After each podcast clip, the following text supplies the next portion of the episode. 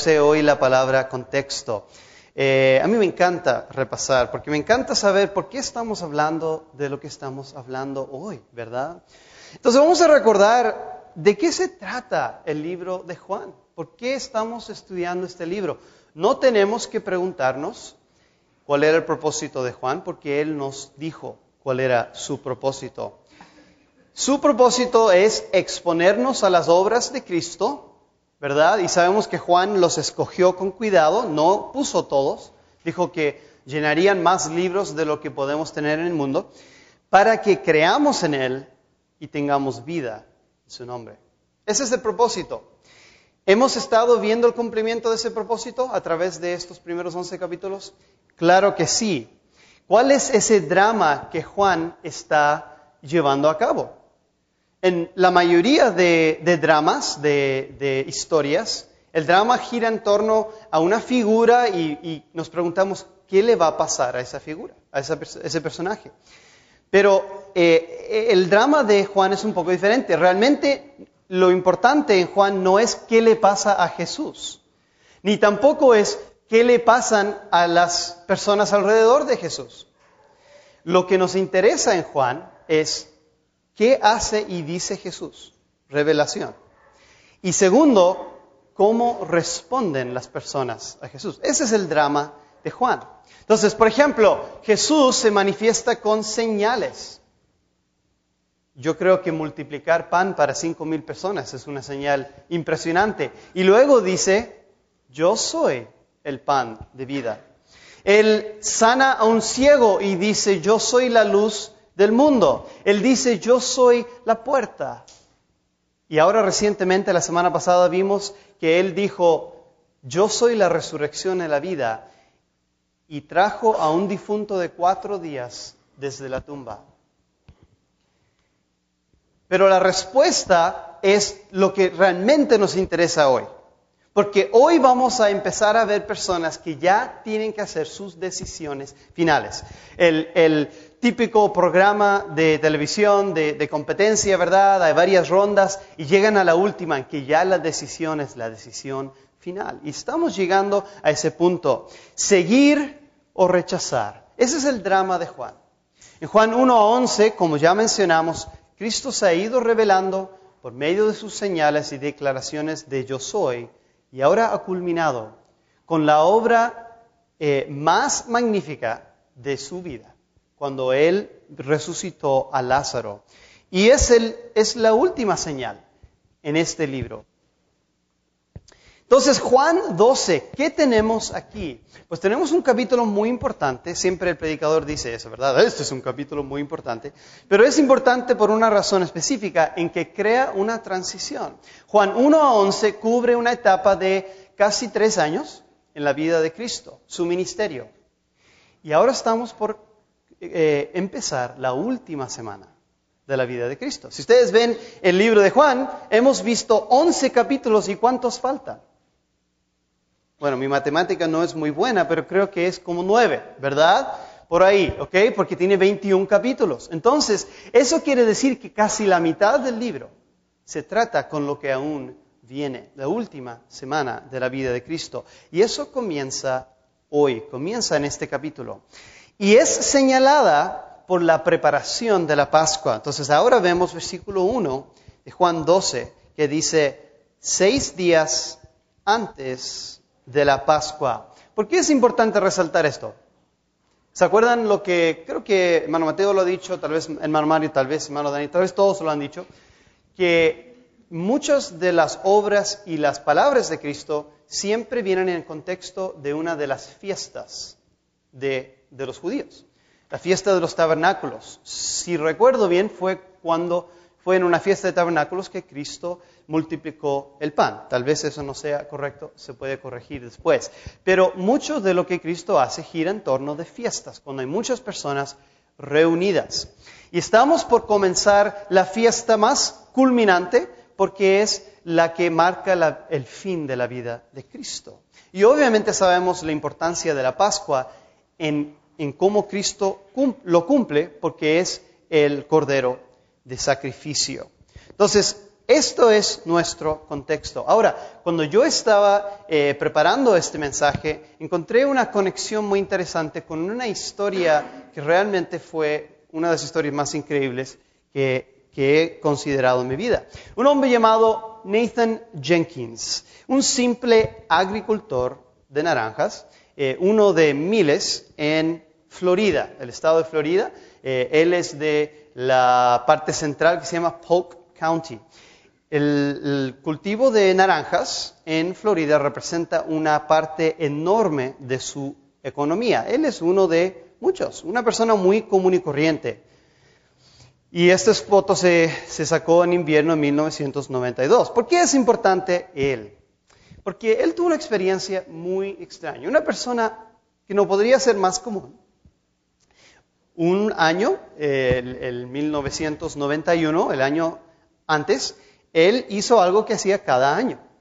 Preparó una parte de su terreno, de su gran terreno que tenía, eh, cavó, ¿verdad? Preparó la tierra y fue y plantó muchas semillas de naranjas. ¿Ok? Eh, eso los tenía en abundancia. Y ahí plantó para preparar para unos 100 árboles, para que estén preparando para la siguiente cosecha. Pues pasó algo muy interesante con estas semillas de naranjas. El siguiente año, en 92, él va a examinar cómo van esas pequeñas plantitas recién empezando a manifestarse por encima. Y algo se ve muy raro. Estas semillas de naranjas, de alguna manera, parecen haber resultado en lo que iba a ser un manzano. Todos. No solamente uno, todos. Ahora, no se veía así, obviamente, pero él veía que esa planta, él, conocía plantas eh, que iban a ser árboles de naranja. Eso, eso no es un árbol de naranja. Y lo examinó bien, habló con su familia. Oye, esto es una broma, alguien hizo una broma, ¿verdad? Me pusieron las semillas de, manzana, ¿verdad? Eh, y dijeron, no, no, no. Él, él, fue al campo y empezó a cavar a ver si habían otras semillas de manzanas para ver si era una broma, si alguien está haciendo algo ahí puras semillas de naranjas, todo alrededor. Pero todas las plantas, las 100 plantas, eran manzanos. ¿Qué explicación hay para esto? Llegaron eh, personas del gobierno, hicieron investigaciones. Tres investigaciones hicieron, uno independiente, y todos llevaron a la misma conclusión. Esto nunca se había experimentado. Esto es un milagro. Que Esto es la verdad imposible. ¿Qué piensas cuando escuchas una historia así? Parece imposible, ¿verdad? Sí. Incluso parece mentira cuando escuchas algo así, ¿verdad? Claro que sí. ¿Y sabes por qué parece mentira? Porque yo inventé a Nathan Jenkins, ¿ok? Es mentira, lo siento. Eh, tenemos un límite en la gracia que por cada mensaje puede haber un emoji, ¿ok? Solamente uno. Lo siento, yo les acabo de engañar. Les dije una mentira, pero algunos me lo estaban creyendo, los que estaban despiertos. ¿Ok? ¿Verdad? Eh, los que fueron a ver Shazam anoche, ¿verdad? Eh, ya estaban listos para creer lo que sea, porque, bueno, yo no lo he visto, pero ya vamos a ver. Entonces, el punto aquí es muy simple. Yo les engañé muy fácilmente. Me creyeron. Y la mayoría no lo iban a ir a investigar, simplemente iban a volver a comer a su casa y decir, ¿qué les pareció? Interesante esa historia, ¿verdad? Hay otra mentira muy común y la tragamos igual de fácil. Y esta es la mentira. Sigue tu corazón y te hará feliz.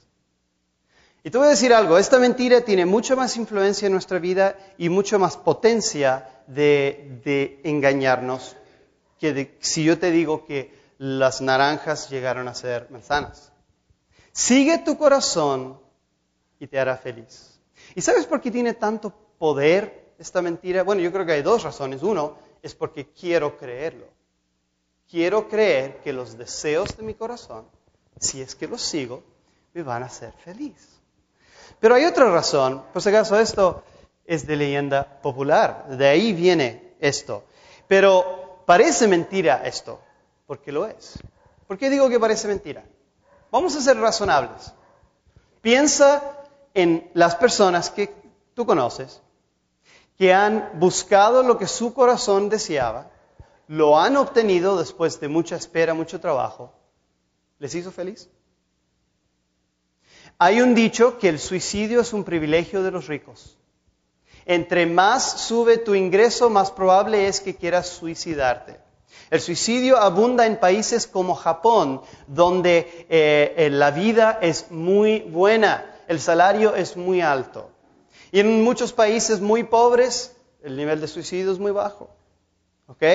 Explícame, eso no tiene sentido. Si tú siguiendo tu corazón te hace feliz, ¿por qué es eso? ¿Por qué es que una persona que en un momento simplemente trabaja en un bar, pero en dos semanas llega a ser una estrella de cine, dentro de dos años es una de las personas mm, que, nunca quieres estar con él? Y, y esto, persona tras persona, lo ha dicho. Personas seculares, psicólogos seculares, todos están de acuerdo. El dinero no te hace feliz. Entonces ellos intentan encontrar otra forma. Bueno, tú lo que necesitas es familia, pero sabes que la familia no te hace feliz. Eso se ha verificado. Y es interesante porque un psicólogo dice, no, no, no, no, no, es que el dinero no te hace feliz, pero la familia. Y viene otro y dice, no, el dinero y la familia no te hace feliz, ese no sabe lo que está diciendo. Pero un buen trabajo, eso sí te da felicidad. Y entre todos discuten y al final del día, ¿saben lo que encuentran? Sigue tu corazón, no te hará feliz. Vamos a cambiar ese dicho un poco con un par de correcciones. Sigues tu corazón. Eso no es eh, problema de ortografía, es intencional. Tú sigues tu corazón. Ya lo haces. ¿Y sabes lo que pasa? Te destruye. Tú y yo ya seguimos nuestro corazón. Lo hacemos. Y nos destruye. Esa es, ese es el principio bíblico. ¿De dónde sacas eso, David? Bueno, hay una abundancia de evidencias bíblicas, pero aquí hay un par de versículos. Engañoso es el corazón más que todas las cosas y perverso. ¿Quién lo conocerá? No quiere seguir eso. Porque del corazón salen los malos pensamientos, los homicidios, los adulterios, las fornicaciones, los hurtos, falsos testimonios, las blasfemias. Ah, sigue tu corazón y serás así, no hay problema. Sigue tu corazón y te destruirá. Entonces, tenemos que hacer una pregunta muy importante. Porque muchos cristianos llegamos a este punto en que el predicador dice, mira, tu corazón es engañoso, ¿verdad? Bueno, lo dijo la Biblia, tu corazón es engañoso, no puedes confiar, es como una, eh, una eh, poza de, maldad, ¿verdad? De ahí, de ahí brota cualquier cantidad de maldad. Entonces, ¿qué dicen muchos cristianos? Pues yo tengo que, como que, eh, esconder mi corazón, tengo que, como que enterrarlo, o tengo que ignorarlo. ¿Ok? Pues yo te voy a hacer la pregunta, ¿cuál es tu estrategia para tratar con tu corazón? ¿Cómo confrontas a tu corazón? Pues ya hemos visto que seguir tu corazón es mala idea, ¿verdad? ¿Qué tal controlarlo? Mira, si el poder de tu voluntad fuera más fuerte que el poder de los deseos de tu corazón, ahí estaríamos bien, ¿verdad? Vamos a ver, vamos a ver qué tal es esa estrategia. ¿Qué tal ignorarlo? Yo creo que es una de las estrategias más comunes para el cristiano. Ves algo en tu vida, deseos de tu corazón destructivos y dices, no, eh, está bien, ahí está, está bien, eh, no, no pasará nada porque yo voy a la iglesia, ¿verdad? Porque porque yo todavía eh, he sido fiel a mi esposo, a mi esposa, ¿verdad? Eh, porque por lo menos he hecho lo mínimo en dar ofrendas de vez en cuando, ¿verdad? Yo estoy bien. Voy a ignorarlo. O habrá otra estrategia que aún no sabemos todavía. Pues esa es la pregunta de hoy. ¿Qué harás con tu corazón? Hoy vamos a ver dos relatos. Vamos a ver un relato que es eh, en versículos 1 al 8 de, capítulo 12, que se trata de María ungiendo a Jesús y la respuesta de Judas. Y segundo vamos a ver el relato de la recepción triunfal, típicamente lo llamamos la entrada triunfal del pueblo, y el rechazo de los líderes religiosos. Hoy ocurre que es el día eh, en que típicamente celebramos este evento. Entonces es un día muy apropiado para ver este pasaje. Los cuatro personajes que vamos a ver son María, Judas, el pueblo y los líderes religiosos. Y lo que vamos a ver es algo muy interesante. Cada uno de ellos escoge una de las estrategias que ya hemos aludido, y una de ellas lo dejamos en misterio, para eh, responder a su propio corazón. Y cada uno va a responder a Cristo. Y esto es lo que pasa. Cada uno está siendo confrontado con la revelación de Cristo. Lo que pasa es esto, ya no se puede ignorar a Cristo. Cristo ha llegado a ser una figura de demasiada relevancia para cada persona. No pueden ignorarlo. María ha conocido a Cristo aparentemente algunos años. Judas ha estado con Cristo desde el comienzo de su ministerio. El pueblo lo ha estado observando desde que era joven y los líderes religiosos lo han odiado ya mucho tiempo. Ya es muy tarde para decir que Cristo era alguien insignificante. Porque acaba de resucitar a alguien muerto de cuatro días. Están siendo confrontados con la revelación de Cristo, pero también están siendo confrontados con sus corazones. Y eh, vamos a empezar con un principio fundamental. Vamos a, establecer el principio ahora y al final del mensaje vamos a aplicar este principio. Y este es el principio.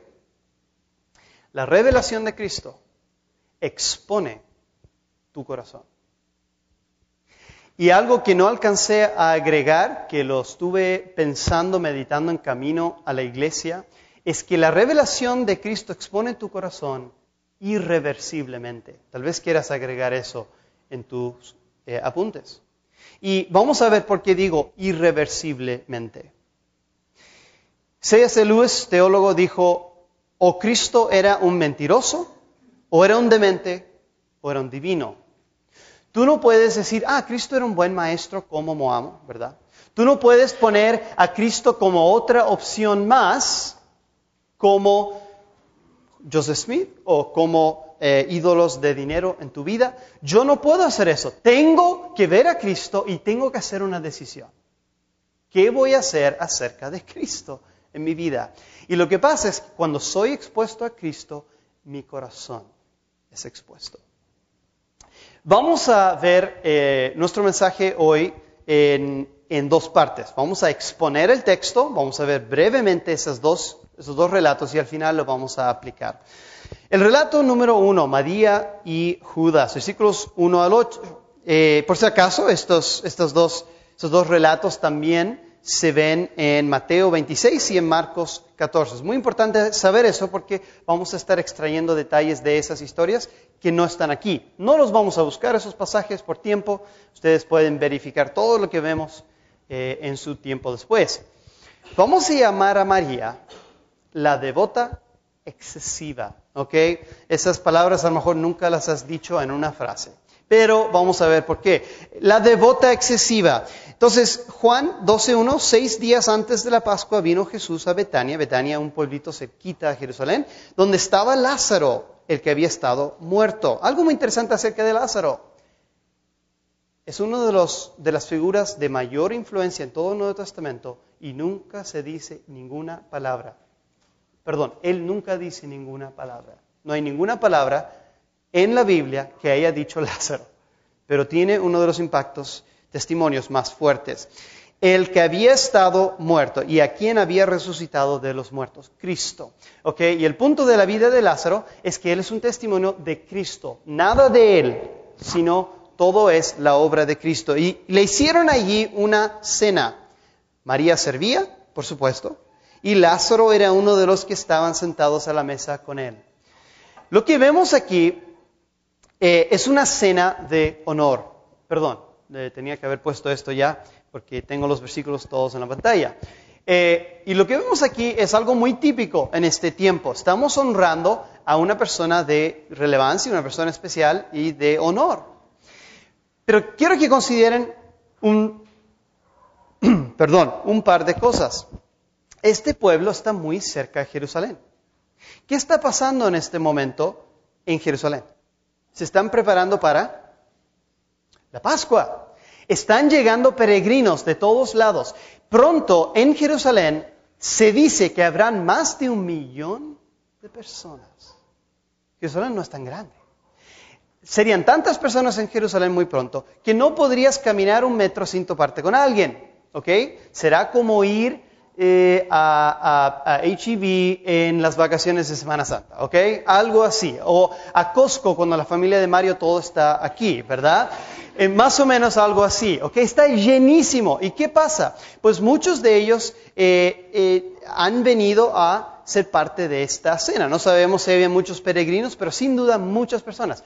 Ahora, según los otros relatos de esto, es probable que no están en casa de María, Marta y Lázaro, están en casa de Simón el leproso. Pero el punto aquí es que esto es una gran cena para un invitado de honor, están sus amigos Lázaro, María y Marta, y están honrando a este invitado. Esto es muy típico. Ahora, en este contexto, ¿qué sería muy común? Sería muy común honrar a un invitado especial por ungirlo, tomar un poquito de aceite, un poquito de aceite, ponerlo en su cabeza y dejar que se vierta por su eh, cuerpo. Y para nosotros sería raro, ¿verdad? Vamos a dar un poquito de aceite. Oh, bien, ¿cómo te sientes? eh, pero era, eh, no era aceite como de cocinar como lo pensamos, era como un perfume. Y esto era algo muy común. Piensen que en ese tiempo las prácticas de poder ducharse y todo eso no eran lo mismo que hoy. Viajaban, caminaban afuera, se ensuciaban. Eso era una práctica muy común.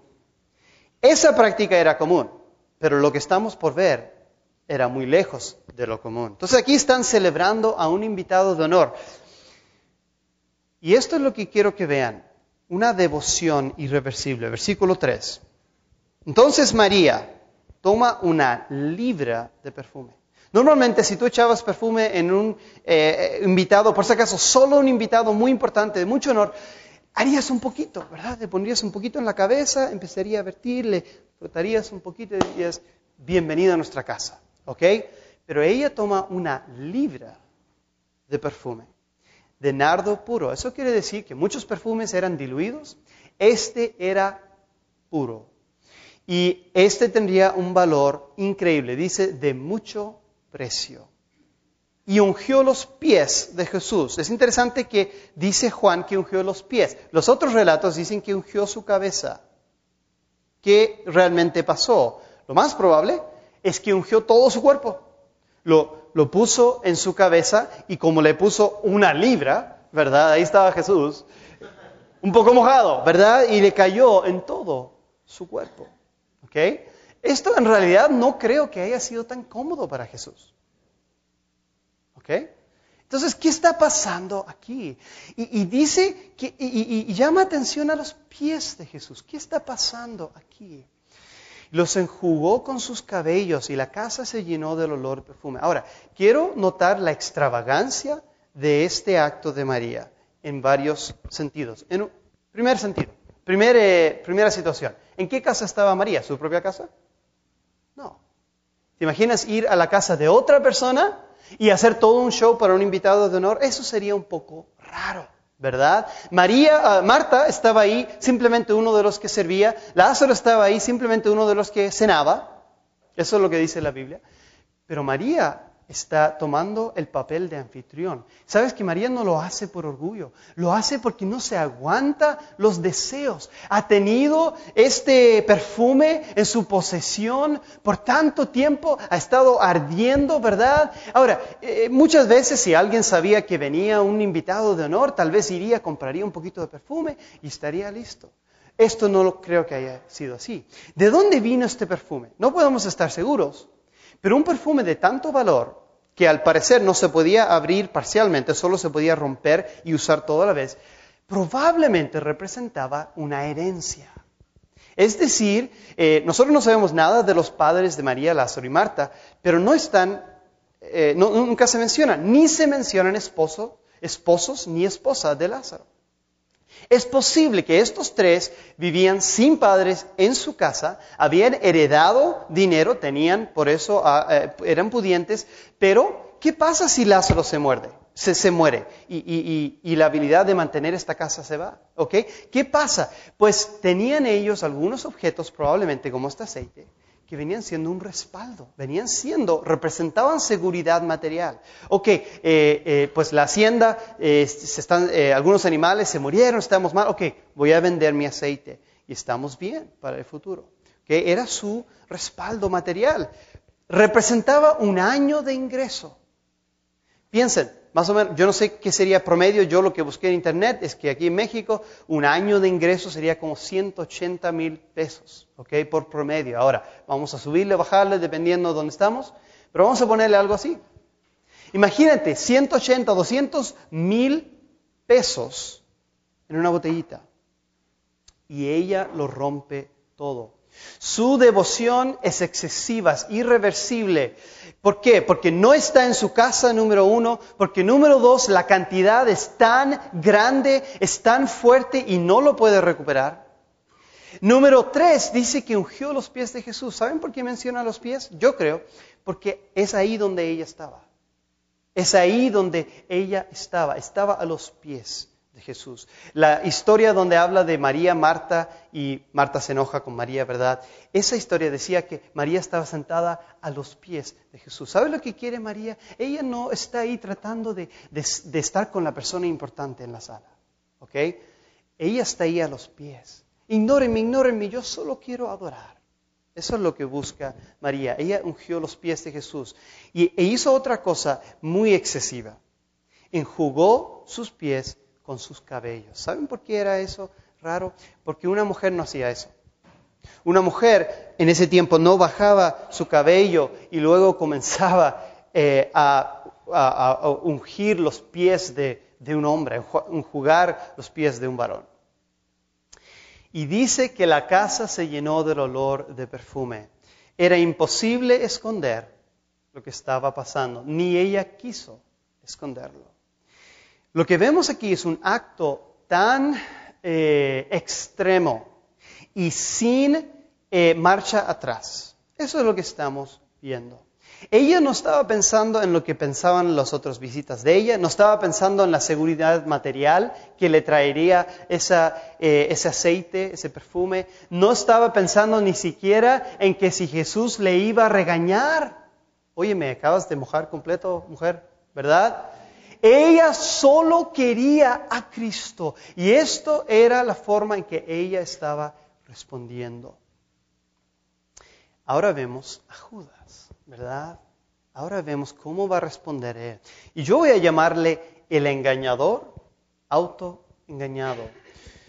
A Judas se le refiere como el engañador, engañó a muchas personas, pero mucho antes de que Judas haya engañado, él se engañó a sí mismo. Y vamos a ver su reacción reveladora. Así como la revelación de Cristo ha expuesto el corazón de María, ahora expone el corazón de Judas. Dice, Dijo uno de sus discípulos, Judas Iscariote, hijo de Simón, el que le había de entregar. Esa es ya su identidad. ¿Por qué no fue este perfume vendido por 300 denarios? Ahora, realmente ahí es donde quería detenerse Judas. Pero se le ocurrió, ah, ah, y dado a los pobres, por si acaso. Pero dijo esto no porque se cuidara de los pobres. En Chile tenemos una expresión, no está ni ahí.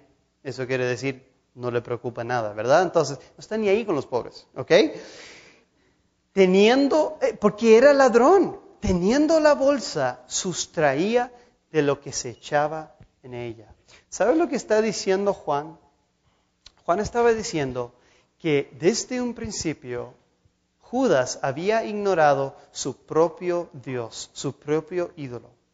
Por tres años ha estado con Cristo y se ha dicho a sí mismo, yo estoy bien, yo estoy con Jesús, estoy con el Maestro. Y yo no creo que Judas decidió desde un principio ser un traidor. Creo que lo que pasa es que crecía más y más su deseo y codicia, y siempre lo había tenido, pero ahora está con alguien que sabe multiplicar pan. Y como él era probablemente una persona muy responsable y, inteligente, le pusieron a cargo de la bolsa del dinero. Y ahí está Jesús sin preocupándose de cosas materiales y él piensa, no, aquí hay mucha oportunidad. ¿Por qué está ahí Jesús eh, viviendo pobre? Podríamos estar viviendo más ricos. Y ahí está él diciendo, mira, por mi buena administración me merezco mi impuesto. ¿Verdad? Y él sustraía de la bolsa. Esta es la reacción reveladora de Judas. Pero Cristo da una respuesta enigmática. Porque Jesús dice, déjala. deja a María. Para el día de mi sepultura ha guardado esto. Esta frase ha confundido a muchos teólogos. Hay cuatro o cinco explicaciones de realmente lo que se está diciendo. Pero lo que podemos estar bastante confiados es que Cristo, número uno, está diciendo, mira, Judas, tú estás diciendo que ella debe haber guardado esto. Guardado esto. Y, y Jesús está usando esa idea de guardar y está diciendo, ella sí lo guardó. Lo guardó para el uso apropiado. Lo guardó para el uso exactamente apropiado que era para adorarme a mí. Y ahora él va a responder a Judas y va a decir, a los pobres siempre los tendréis con vosotros. Él podría haber dicho, oye Judas, tú eres un codicioso idólatra. Pero le dice gentilmente, a los pobres siempre tendréis con vosotros. No está diciendo que no es importante ayudar a los pobres, está diciendo literalmente, siempre habrán pobres para poder ministrar. Pero a mí no siempre me tendréis. Lo que está diciendo, está diciendo, mira, María, su corazón fue expuesto y no se aguantaba los deseos de adorarme. Judas, tú me has tenido tres años a tu lado y nunca has aprendido a adorarme con tu corazón y ahora tu corazón ha sido expuesto. Brevemente, quiero ahora mencionar lo que algunos de ustedes estarán pensando. María sabía que Cristo iba a morir. ¿Por eso hizo esto? Lo hizo como un rito para prepararle para su, su entierro. No sabemos exactamente. Yo creo que no, personalmente. Yo creo que tal vez ella tenía fe en Cristo cuando dijo, me van a matar, pero no entendía todo. Yo creo que esto más que nada era un acto de fe y devoción de María. Pero Jesús está diciendo algo. Así como Caifás, cuando dijo que un hombre muera para todo el pueblo, estaba confesando mucho más de lo que él sabía, yo creo que María en este acto hacía algo mucho más de lo que ella sabía. Preparó el cuerpo de Cristo para su muerte. Y sabes que eso es lo que pasa. Cuando alguien decide exponer su corazón a Cristo y, rendirse a Cristo, es usado en el plan de Dios, aunque no entienda cómo está siendo usado. Ahora vamos a ver el segundo relato, y algunos están mirando el reloj, no se preocupen, estamos marchando bien. Ustedes quédense conmigo, nomás miren esta dirección. y el segundo relato es la entrada triunfal. Y aquí vemos el pueblo y los líderes religiosos. Vamos a ver el pueblo. El pueblo. Es tan interesante. Es como un estudio psicológico este pueblo. Y vamos a llamarle los buscadores que no hallaron buscadores que no hallaron. Cuando yo pienso del pueblo, pienso un poco de Indiana Jones, ¿ok? Uno de mis personajes favoritos. Y sabes que Indiana Jones nunca se puede quedar en su universidad enseñando. Siempre tiene que estar yendo a un lugar peligroso del mundo, encontrando algún objeto de valor inestimable, tratando de escapar piedras gigantes, ¿verdad? Y flechitas envenenadas, ¿verdad? Y, apenas subiéndose al avión para escapar. Él tiene que estar haciendo eso, ¿ok? Siempre está buscando algo. Y muchas veces él no encuentra lo que está buscando o encuentra algo que no se esperaba. Vamos a ver cómo ellos empiezan a reaccionar ahora al rey, al rey que es Cristo. En este pasaje, Cristo va a presentarse como un rey en la entrada triunfal. Ellos están buscando un rey. Dice, gran multitud de los judíos supieron entonces que Él estaba allí, Cristo. Y vinieron, no solamente por causa de Jesús, sino también para ver a Lázaro, a quien había resucitado de los muertos. Entonces, ¿qué pasa? Pues está terminando, terminamos el relato de, María y Judas. Y ahora muchas personas que habían llegado para eh, la Pascua están llegando, eh, han escuchado de lo que ha pasado y dicen, oye, sí, este, este evento increíble que ocurrió, eh, pensamos tal vez algunos meses atrás, o por lo menos semanas atrás, pues ellos están todos ahí. Es como que toda la banda de, eh, toda la banda estrella está ahí y está como a tres kilómetros. O sea, eh, eh, ¿cómo se llama el pueblo? Betania, gracias. Está solo como tres, tres kilómetros. Podemos llegar ahí rapidito. Vamos, ¿verdad? Entonces, eso es lo que pasa. Vienen muchas personas a ver a Jesús por curiosidad. Ahora, vamos a saltarnos los siguientes dos versículos porque esos versículos se tratan de los líderes. Tenemos entonces a muchos curiosos. Esto me recuerda, estos curiosos, a algo que pasó en Juan 6. ¿Se acuerdan cuando Cristo multiplica el pan y le siguen, ¿verdad? Y Cristo cruza el lago, igual le siguen. Y Cristo les dice, oye, oye, oye, oye, ya, escuchen. Vamos a dejar algo bien claro. De cierto, de cierto os digo que me buscáis no porque habéis visto las señales, pero porque comiste pan y te saciaste. Y, y, lo que pasa es que Jesús está exponiendo el corazón del pueblo. Ellos están buscando un rey, están buscando un rey pero a su manera, en su imagen. Ahora vamos a ver cómo estos buscadores que no hallarán celebran a su rey. Vamos a ver cómo es la celebración de este rey que eh, van a dar bienvenida a Jerusalén. Porque ¿qué pasa? El siguiente día, grandes multitudes que habían venido a la fiesta, fiesta de Pascua, al oír que Jesús venía a Jerusalén. Entonces, ¿qué pasa? Jesús viene desde Betania a Jerusalén. Antes de seguir, este es un momento en la película en que aún estamos viendo, ¿verdad?, las personas entreteniéndose, niños pasando por el campo, pero está en emoción lenta y la música se volvió a tonalidad menor.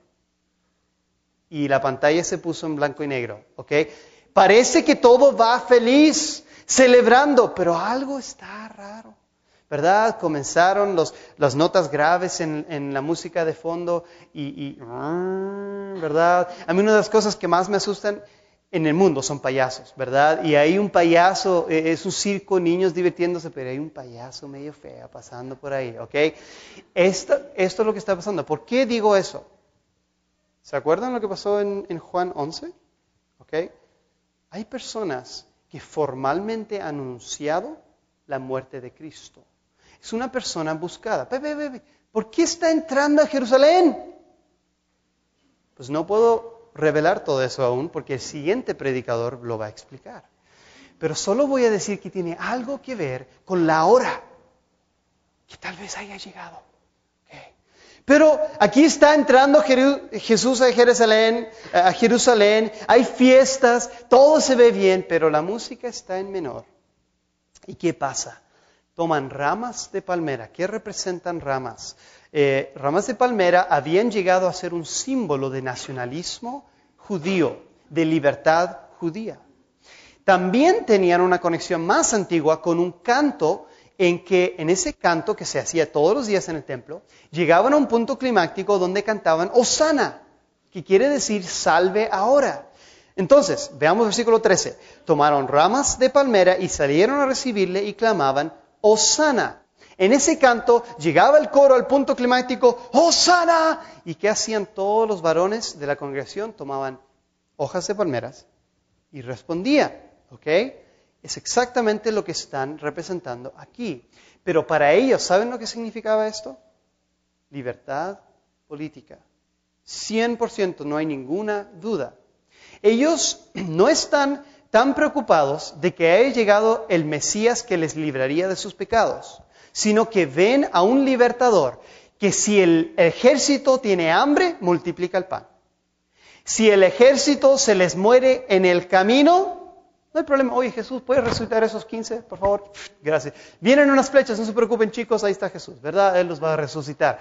Imagínense el poder de un rey que puede hasta resucitar a sus soldados. Y ese es el que están recibiendo. Toman esas ramas de palmera y empiezan a recibirlo. Pero recuerden, la música aún está en menor. Bendito el que viene en el nombre del Señor, el Rey de Israel. Esto sería una bienvenida que viene desde un salmo, bueno, realmente viene desde Zacarías 9.9. Y de Zacarías 9.9 estaba aludiendo a un salmo. Y esto tenía un poder emocional muy fuerte para los judíos. Están diciendo, este es el muy prometido que llegaría por las puertas de Jerusalén como el rey conquistador, el Mesías prometido que nos librará de nuestros enemigos. Y algunos ya estaban preparándose para cuando iba a ser expulsado los romanos. Pero ¿qué hace Jesús? Esto es lo increíble. ¿Qué haría este tipo de rey? Pues agarraría, un, un caballo de guerra, ¿verdad? Y entraría rápido como un trueno por esa puerta. ¿Qué hace Jesús? Agarra un asnillo, un, un eh, burrito que era bebé prácticamente. Eso lo sabemos por otras historias. Y montó sobre él. Imagínate, ¿verdad? Ahí están todos emocionados. ¡Eh! Y viene Jesús. en un burrito. Es como la parte de mi villano favorito, ¿verdad? Cuando dice, ok, tenemos que ir rápido. Y el doctor dice, esto se tardará un poco, mm, ¿verdad? Es así, toda la emoción. Y viene Jesús en un polluelo, en un asnito. Y esto estaba cumpliendo Zacarías 9:9. No temas, hija de Sión. He aquí tu rey viene, pero no montado sobre un caballo de guerra. ¿En qué confiaban los egipcios? Caballos de guerra. ¿En qué confiaban los judíos cuando andaban mal? En caballos de guerra. No viene en un caballo de guerra, viene montado sobre un pollino de asna. Jesús cumple esta profecía en sus ojos y lo único que pueden ver es con sus palmeras, lo único que pueden ver es a un libertador político. Así celebran a este rey. Y ahora, ¿cuál es la respuesta a este rey? Bueno, los discípulos están un poco confundidos. Esas cosas no las entendieron sus discípulos al principio, pero cuando Jesús fue glorificado, o sea, se resucitó, entonces se acordaron de que estas cosas estaban escritas acerca de él y que se las habían hecho. La respuesta de los eh, discípulos no es decir, ah, ya entendemos, sino que era decir, esto es un poco raro. Yo, yo quiero a un Mesías victorioso, pero, pero Él nos ha dicho que va a morir. No entiendo. Están confundidos. Pero ¿cuál es la respuesta de los otros? Y daba testimonio a la gente que estaba con Él cuando llamó a Lázaro del sepulcro y le resucitó de los muertos. Por lo cual también había venido la gente a recibirle, porque había oído que Él había hecho esta señal. Lo único que podían hablar los judíos era qué? mira, aquí es el que sabe resucitar muertos. Esta es la más gran noticia. Y, no es decir, mira, este es el prometido que quitará los pecados del mundo. No, no. Este es el que puede resucitar a los muertos. Imagínate qué hará con los romanos. Eso, eso es el pueblo. Y por si acaso, vamos a, en, unos, en un par de minutos estaremos examinando el corazón del pueblo para entenderles mejor. Pero ahí ustedes han visto lo que ellos estaban buscando. Ahora, de hecho, antes de continuar, ¿por qué dije todo ese tiempo que la música está en menor? Este mismo pueblo, más de un millón de personas, ¿qué harán en unos tres o cuatro días? ¿Qué gritarán? Crucifícale. Los mismos que dicen, que, dicen bienvenido el que viene en el nombre de, de Dios, ¿verdad? ¿Qué harán? En tres o cuatro días dirán, crucifíquenle. Y saben que harán algo mucho peor. Dirán que su sangre esté sobre nosotros y nuestros hijos. El pueblo bendecido se auto maldijo. Ese es el pueblo. Ahora, ahora sí vamos a ver a los líderes religiosos. Esto es muy breve. Tenemos tres versículos que hablan de ellos. Y yo les llamo los videntes que rehusaron ver. Los líderes religiosos, el Sanedrín, que se componía más que nada de los sacerdotes, los eh, saduceos y los fariseos, que eran los maestros de la ley, ¿verdad? Los, los justos, los rectos. Ellos eran los videntes, ellos eran los que tenían que tener la vista clara para guiar al pueblo. Pero ellos sí podían ver. Ellos podían ver todo muy claramente. ¿Y saben cuál era su respuesta? Cuando su corazón era expuesto, rehusaban ver. No es que no podían, no es que no entendían, pero rehusaban. Cristo revelado expuso su pecado en primer lugar. Porque dice en versículo 10, los principales sacerdotes acordaron dar muerte a Lázaro. Los líderes religiosos llegaron al punto, los justos, en que estaban dispuestos a asesinar a un pobre inocente que aparentemente nunca hablaba. ¿Ok? a este Lázaro. O sea, Lázaro fue el que pidió permiso para ser resucitado. ¿Qué tenía que ver Lázaro? Era un testimonio demasiado potente y era una amenaza a, los, eh, a, estos líderes. Entonces, Cristo revelado expuso su pecado, pero también Cristo revelado expuso su amor, lo que ellos amaban, porque a causa de él muchos de los judíos se apartaban y creían en Jesús. ¿Cómo es que se mantenían? eh, ¿Qué es realmente lo que querían los fariseos? Querían poder. Su autojusticia era su forma de mantener poder. Cuando ellos eran los ejemplares, era poder. Los saduceos querían poder por controlar el templo. Entonces los fariseos lo hacían con su, su justicia y los saduceos lo hacían con su posición política eh, como líderes del templo. Lo que, lo que ambos querían era mantener su poder, pero Cristo era una amenaza. Los fariseos dijeron entre sí, ya veis que no conseguís nada. Mirad el mundo se va tras él.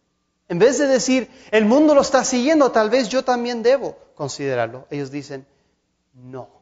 Resucitó un muerto de cuatro días, no lo puedo considerar, porque esto me quita mi poder. Y es eso lo que yo amo.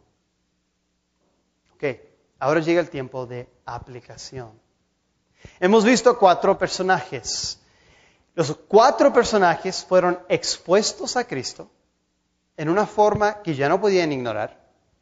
Y cuando ocurrió eso, su corazón fue expuesto irreversiblemente.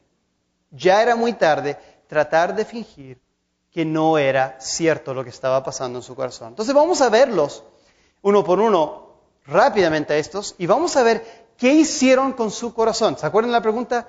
¿Qué debo hacer con mi corazón? ¿Cuál es tu estrategia? Cuando tu corazón es expuesto al confrontarte con Cristo, ¿cómo respondes? Puedes controlar tu corazón.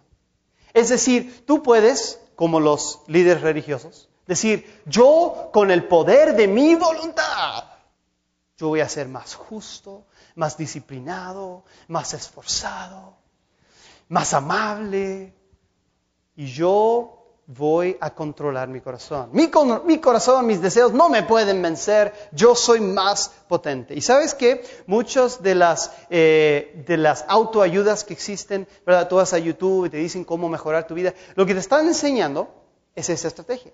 Así puedes tú eh, eh, ayudar a tu corazón. Porque hay muchos en este mundo que quieren dejar de ser alcohólicos. Hay muchos en este mundo que quieren eh, ser más disciplinados, quieren tener mejores relaciones, quieren ganar más dinero. ¿Y saben lo que les dice el mundo? Les dice, controla tu corazón. Aprende a dominar tu corazón y lograrás mucho. Y esto me recuerda en la parábola del sembrador, cuando cae la semilla en la tierra, la primera eh, tierra, dice, mientras sembraba, parte de la semilla cayó junto al camino y vinieron las aves y la comieron. Esta tierra es dura. Esta tierra dice, yo me las arreglo. No te necesito. Cuando el corazón es expuesto, esta estrategia endurece el corazón y no permite que entre la revelación de Cristo. Los, los seguidores, eh, perdón, los líderes religiosos endurecieron su corazón, aunque fueron confrontados con una verdad que no podían ignorar.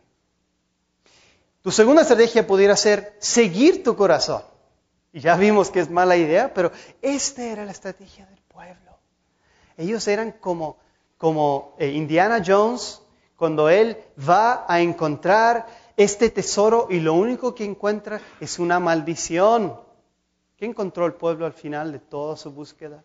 Buscaron a un rey para librarles políticamente y al final terminaron con una maldición autoproclamada. Y esto me recuerda a la segunda tierra. Parte cayó en pedregales donde no había mucha tierra y brotó pronto. ¿Verdad? Palmeras, emoción, ¡Woo! brotó pronto, porque no tenía profundidad de tierra. Pero salido el sol se quemó y porque no tenía raíz, se secó. Ellos nunca estaban dispuestos a considerar que Cristo tal vez no era el rey a su imagen. No sigas tu corazón, no busques a algo a tu imagen. Esta estrategia no funciona. Hay una tercera estrategia Y es que puedes ignorar tu corazón. Puedes ser como Judas. Puedes estar asistiendo a la iglesia por años. Puedes ser criado en una familia cristiana. Puedes ser expuesto a Cristo. Pero en tu vida estás cultivando maleza, espinas. Y está creciendo junto a lo que debería ser fruto en tu vida.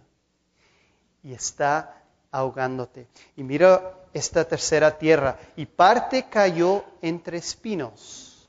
Y los espinos crecieron y la ahogaron. Para Judas, literalmente. Judas estaba, Judas estaba quejándose de que María eh, no ahorró esos 300 denarios que vienen siendo un año de labor. Pero Judas estuvo dispuesto a vender a Cristo por 30 piezas de plata que vienen siendo como un mes de ingreso. Como un mes de ingreso. Por un mes de ingreso estuvo dispuesto a vender a Jesús. Pero no pasó mucho tiempo para que se diera cuenta de todo lo que él había hecho con su corazón y él mismo tomó su vida. Ignorar tu corazón te va a ahogar. No puedes ignorarlo, no puedes decir mi estrategia es fingir que estoy. Entonces, ¿dónde nos deja? ¿Qué vamos a hacer con nuestro corazón? No puedes ignorarlo, no puedes controlarlo y definitivamente no puedes seguirlo. Pero hay una cuarta estrategia. Puedes rendir tu corazón. Puedes rendir tu corazón. Esta es la estrategia de María. Parte de la semilla cayó en buena tierra y dio fruto, cual a ciento, cual a sesenta y cual a treinta por uno. Es decir, que por donde caía, caía, salía fruto. En algunas partes más, otros menos, pero salía fruto. La evidencia de alguien que está rindiendo su corazón a Cristo es que hay fruto. Esto es verdad para cristianos y es verdad para inconversos. La estrategia que proponemos es la misma. Cuando una persona es expuesto a Cristo, puede responder. Y si responde controlando, ignorando, siguiendo su corazón, no habrá fruto, no habrá vida. Pero si rinde su corazón, brota vida. ¿Cuál es nuestra lección? ¿Se acuerdan el principio fundamental eh, que dijimos? Fue que la revelación de Cristo expone tu corazón y yo agregué irreversiblemente. Porque eso es verdad, tú debes rendir tu corazón a Él. Porque la revelación de Cristo expone tu corazón irreversiblemente. Rinde tu corazón a Él. Ahora, estamos por acabar. Solo quiero terminar con un par de preguntas para hacernos pensar y luego estaremos orando. Tal vez tú estás aquí y dices, bueno, esto no aplica a mí. Okay. Te voy a decir algo, no puedes decir eso. Okay. No puedes decir eso. Tú dices, esto no aplica a mí porque esto suena como algo para inconversos. Pues vamos a empezar con los inconversos entonces. Si aquí tú miras tu vida y tú ves que has dejado a espinas ahogarte y no hay fruto en tu vida, ¿ok? No te engañes. No te engañes. Donde no hay fruto, no hay vida. Donde no hay vida, tú estás tratando de arreglártelas por tu propia cuenta. Estás controlando, ignorando, siguiendo tu corazón. No hay otra alternativa. Y tu destino es perdición. ¿Se acuerdan de Nathan Jenkins, el hombre que yo inventé? Ok, les voy a decir algo. Nunca llegan manzanos de semillas de naranja. Jamás. Se han plantado millones y millones y millones de semillas de naranjas y jamás ha resultado un árbol de manzanas. Y es así de improbable que tú mires tu vida y tú veas, yo estoy controlando mi corazón, estoy bien. Estoy ignorando mi corazón, no pasa nada. Estoy siguiendo mi corazón, wow. Tú vives así. No puedes escaparte. La ley, la ley de Dios dice, la ley, hablo en términos científicos, la ley dice que si es que se planta semilla de naranja, sale naranjas. Si es que tu vida no demuestra fruto, no tienes a Cristo. Ahora, tú dices, bueno, yo no soy de esos, ¿verdad? Yo soy cristiano. Ahora te toca. ¿ok? Mira, a pesar de que Cristo more en nosotros, nosotros podemos adoptar esas estrategias fallidas en nuestra vida. Hay áreas en mi vida en que estoy batallando por controlar en vez de rendir. Estoy intentando usar el poder de mi voluntad para mejorarme y hacerme feliz, en vez de rendir eso a Dios para que Él obre en mi vida. Hay partes en mi vida en que estoy neciamente usando la estrategia de seguir mi corazón y pensar, ah, solo es un poco, ¿verdad? Solo un poquito, ¡ay, qué entretenido se ve! ¡Qué delicioso se ve! Tengo que seguirlo. Y me destruye. Hay partes de mi vida que han sido destruidas por seguir mi corazón. Y hay partes de mi vida en que yo soy como Judas. Ignoro mi corazón. Por años he permitido que un espino crezca. Y saben que mis oportunidades de misterio, mis oportunidades de discipular han sido ahogados. Mi fruto ha sido ahogado porque he ignorado espinas en mi vida. ¿Qué de ti? ¿Qué estás ignorando? Tu corazón. ¿Okay? Mira, la respuesta de que no, no, es que, es que yo, yo no creo en los deseos. ¿Okay? Yo creo que la vida cristiana se trata de no desear nada, ¿verdad? Es, eres un ignorante, ¿ok? Tú fuiste creado para amar y amar mucho. Fuiste creado para gozo en extremo. El problema no es tu corazón, el, problema es cómo tratas con tu corazón.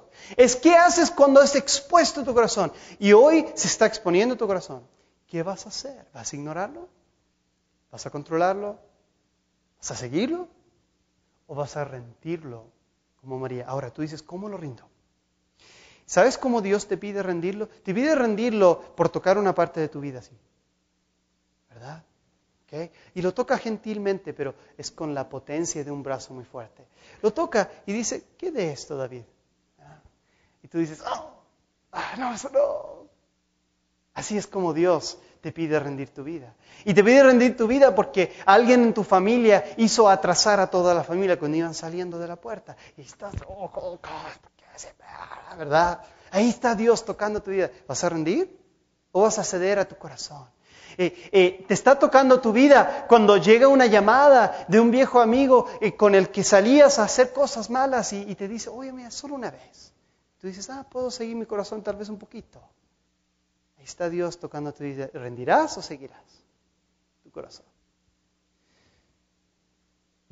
Vamos a orar. Padre, gracias por revelarte por medio de tu palabra y Señor, yo no soy nadie y mis palabras en cuanto son mías no tienen significado, pero Señor, pido que tu palabra obre. Señor, pido que me ayudes a mí a responder a la revelación de Cristo en mi vida por rendir mi corazón y permitir que tú me enseñes verdadero gozo, verdadera felicidad, que haya fruto en mi vida. Pido esto en el nombre de Cristo. Amén.